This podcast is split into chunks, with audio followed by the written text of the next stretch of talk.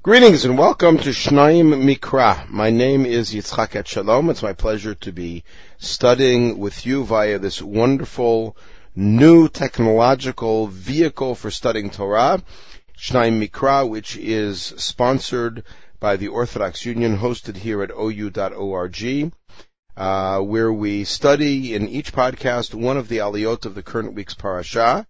This week we are studying Parashat Acharei Mot, and we are now in the fourth aliyah, which begins with the beginning of Parak Yod Zayin, chapter 17, which, as I mentioned in the previous podcast, is the beginning of a bridge section in Sefer Vayikra.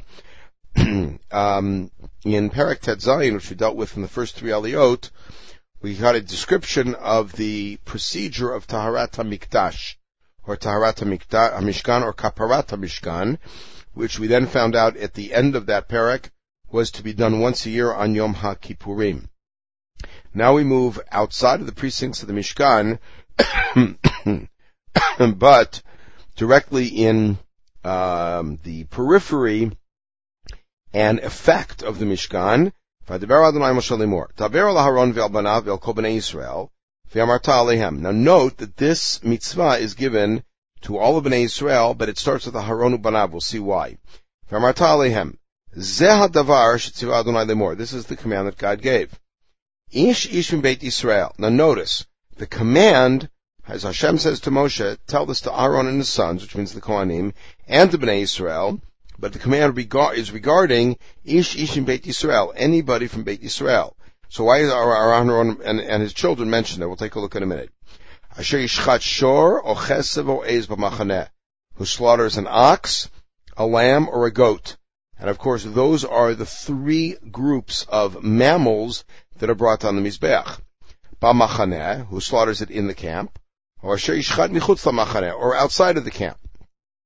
Ve'al petach ohel moed lo. If he does not bring it to petach ohel moed, meaning to be slaughtered in front of the door of the mikdash, La'akriv korban ladunai, to bring it as a korban, lifnei mishkan ladunai. Dam yechashev la'ishahu dam shafach. That is considered as if he spilled blood. V'nichrat ha'ishahu mikerav amo. And this man is cut off from his nation. This is, of course, the punishment of karet.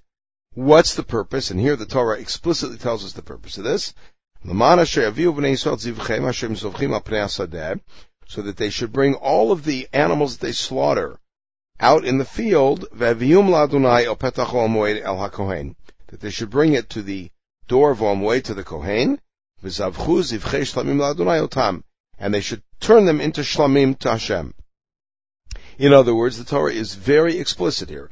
The intent and purpose of this prohibition, which we refer to as shchute chutz, is to ensure that Bnei Israel bring all of the animals they slaughter to the Mishkan and they turn them all into shlamim.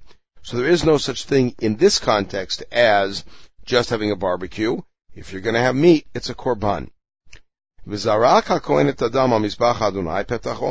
of course the Kohen does rikat hadam. And he turns the fire, the fats into smoke on the Mizbeach as a pleasing odor to Hashem. And what will be the consequence of this? They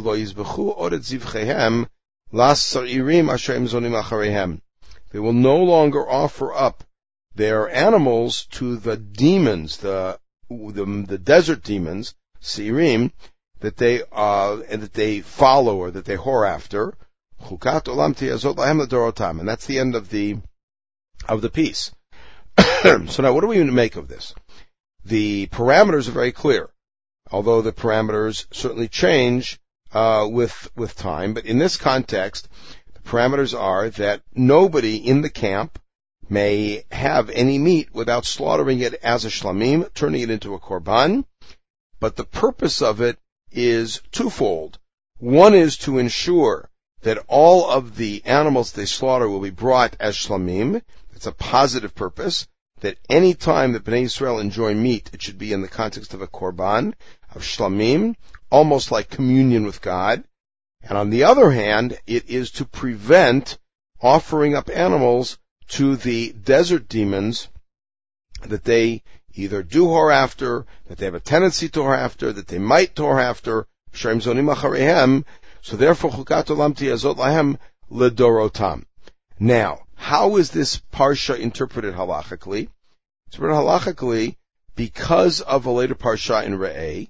Interpreted halachically to mean that you are not allowed to offer up a korban outside of the precincts of the Mishkan.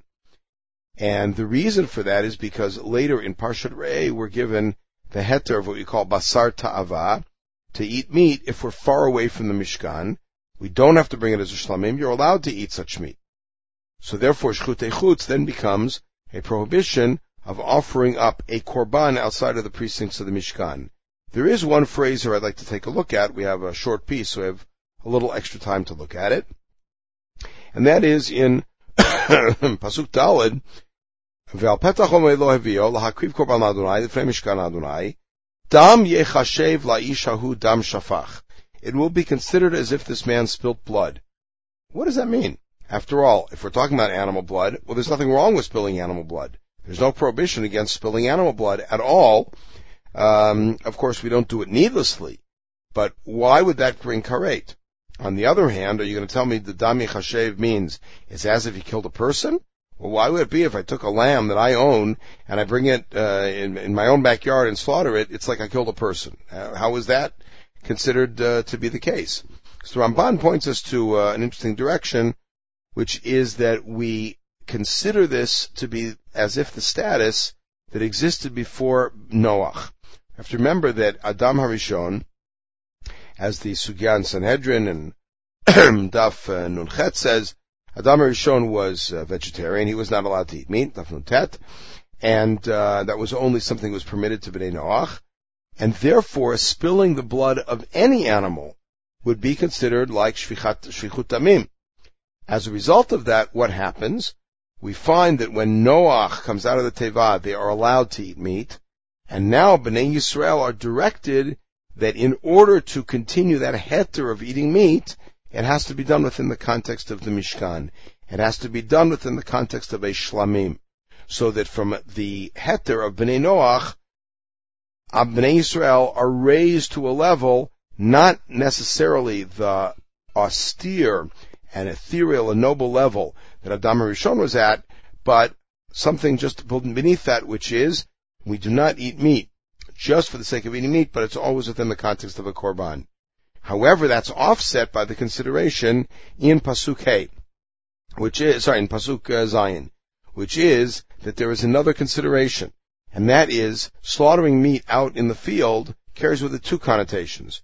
One is an omission of participation with God in eating the meat, but the other one is the concern that it may be offering it up to these demons of the field uh, that that people would have a tendency to do within that pagan culture.